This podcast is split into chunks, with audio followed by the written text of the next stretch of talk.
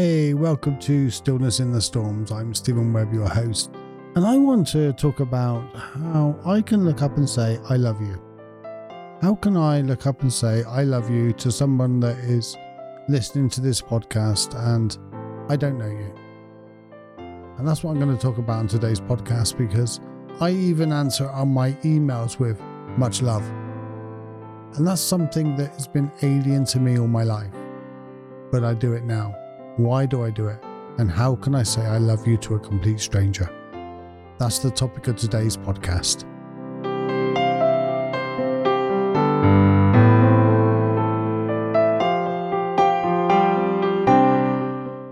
So, I come from a family that didn't really say I love you. You know, we didn't hug much, and I don't think I've ever said I love you to my mum.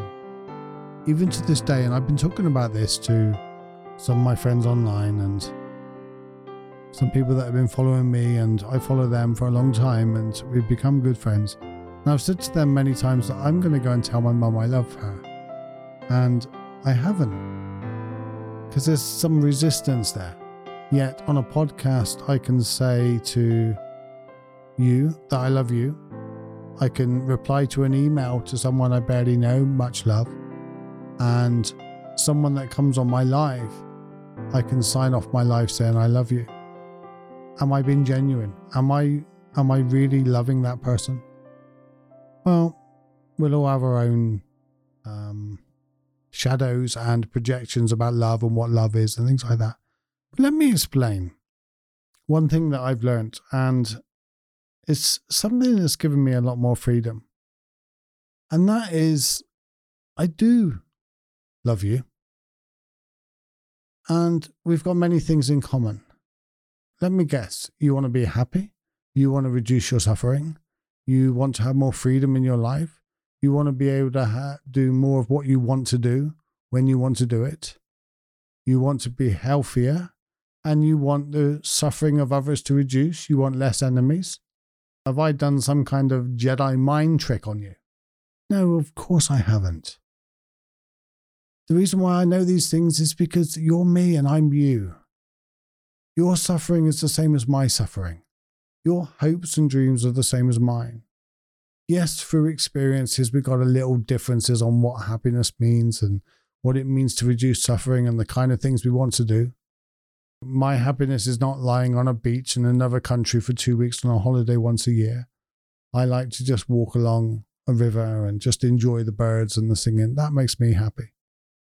So we have differences. We have different films we watch. We have different preferences on books and what we do for hobbies. But the fact that we want to reduce our suffering, the fact that we want to open our hearts and we want to feel this freedom means we're no different. So when I say, I love you, what I'm saying is, I recognize myself in you. I recognize that your struggles albeit they may come from a different place. Your desires may go towards a different thing, but the suffering is the same. If we both, if you split up in a relationship or you lose someone, you grieve and you suffer, the same as I do. We bleed in the same way. It doesn't matter how old we are, it doesn't matter what the thing that caused us to suffer our aspirations and all are pretty much the same. So, yeah, I, I do love you. So, when I say that, I mean it because I'm looking at the core of the essence of the foundations of who we are. That individual that hasn't got all the protections of all of the thoughts and opinions and beliefs and the groups and the tribes and the friends is that person that's alone, that just has the desire to be content and happy and have less suffering. That's who I love because I'm learning to love that person in me, that raw person underneath everything in me. And what does that look like? Do you know what that person looks like in me? It looks exactly like you. It really does. So if you want to understand my suffering, have a look at your own. If you want to understand my desires and um, what it means to be happy for me and how it feels, how does it feel for you? And that's when we start looking at each other and recognize that we're all the same. You know, whether you're fighting in a war for something that you believe in, or whether or not you're fighting a ecological war to improve the earth, and whether you're trying to get rid of plastic or whatever you're doing on a daily basis,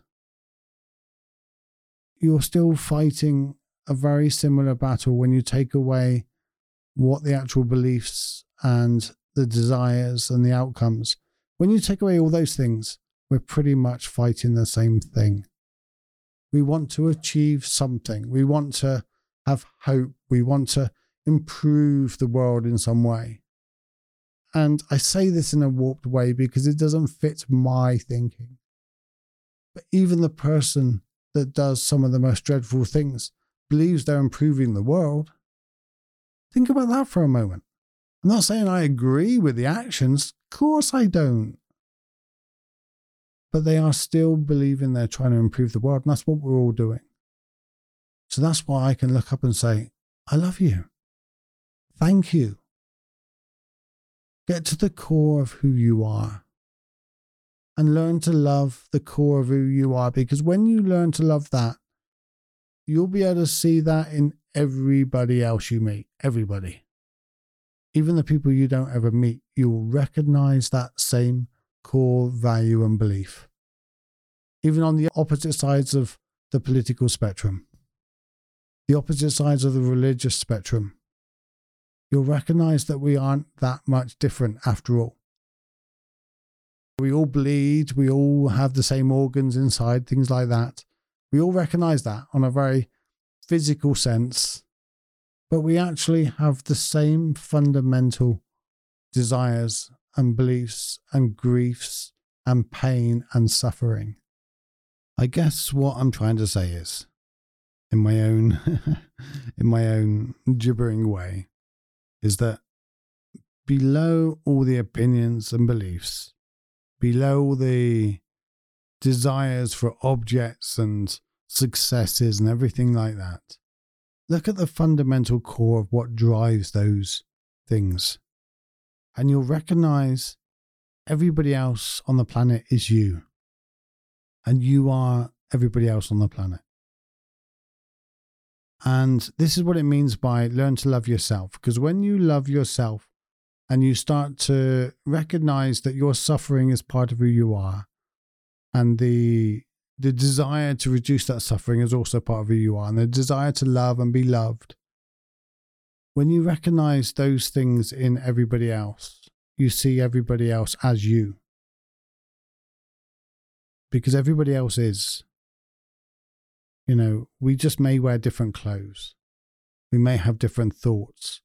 We may have got to different places in different ways through different experiences in life but the things that hold us together. The roots of trees are the same. They do the same thing. They may look different, they may have different structures to them, but they're doing the same thing. So, what your foundational core values of who you are, the deeper you look, you'll realize that everybody has the same ones, but we often forget about them. We often judge people on their actions. We judge people on their mistakes and we judge people on what they want to do to be happy. And just because it's not what you want to do to be happy, they must be wrong or they must be different to you. They're not different. They're just learning to be, they're learning to improve their life in this moment. And as Carl Jung says, even the rotten potato in the basement shoots towards the light you know, someone that is trying to avoid life through substances, alcohol, or drugs, or something like that, they're just trying to improve their lives. So, no matter what, where we are, no matter what our starting point is, if you take a snapshot of anybody's life right now, we all just want to be a little happier or we want to have a little less suffering. or we want to have someone to understand us and listen to us. And even if you're not where that person is right now, you've probably been there. And it may be in different circumstances. But if you really dig deep beyond the actual, what is actually going on, like somebody may be using drugs to avoid life. You may use Netflix to avoid life. You know, on on a judgmental thing, you could say one's worse than the other. But really they're the same thing. You're just trying to improve your life in that moment. What am I going to do right now? Well, I'm going to have this drink or I'm going to watch Netflix. We're just trying to improve our lives right this moment. So when I say, I love you, I love you because you're doing the same as what I'm doing. I'm doing the same as what you're doing. And we are all in this together. And when we realize that, we'll stop fighting. We'll stop making enemies out of each other. We'll stop judging each other based on the actions. And we'll open our hearts to each other based on who we are behind the actions of who we are fundamentally at the core of who we are. If you sit in meditation and you go deeper and deeper, and you take away the opinions and beliefs inside your mind and the thoughts and the emotions and all that, you're left with a deep caring. You know, the first thing that arises out of emptiness is a deep caring and a desire, a desire to improve our lives, a desire to be happier, to love more, to be loved more. If that's a crime, to want to be loved more, love more, or open our hearts, then everybody on earth is guilty. I'm really sure of that. Even if it's hard to recognize it in others, some people have built up so many walls and barriers. And they've done that out of fear. Well, show me a person that doesn't fear something. Show me a person that doesn't fear being hurt or fear suffering more or fear being ill or something like that. So we're all the same. We're all the same fundamentally below our opinions and beliefs and our stories and our egos. So that's why when I say at the end of my life or when I say, I love you, I can say that because I recognize myself in you. We're not separate people. We're just maybe slightly separate in where we are, what we're desiring, and the stories that we're making up in our minds. That's all. So that's my podcast for this week. And I hope you enjoyed it. And I hope if it resonated with you in any way, let me know in the review or the comments if it makes sense. If it makes you think that you can love a little more, you can open up. Do you recognize yourself in others? Just spend the next week or so, just whoever you come across, see if you can recognize yourself in them.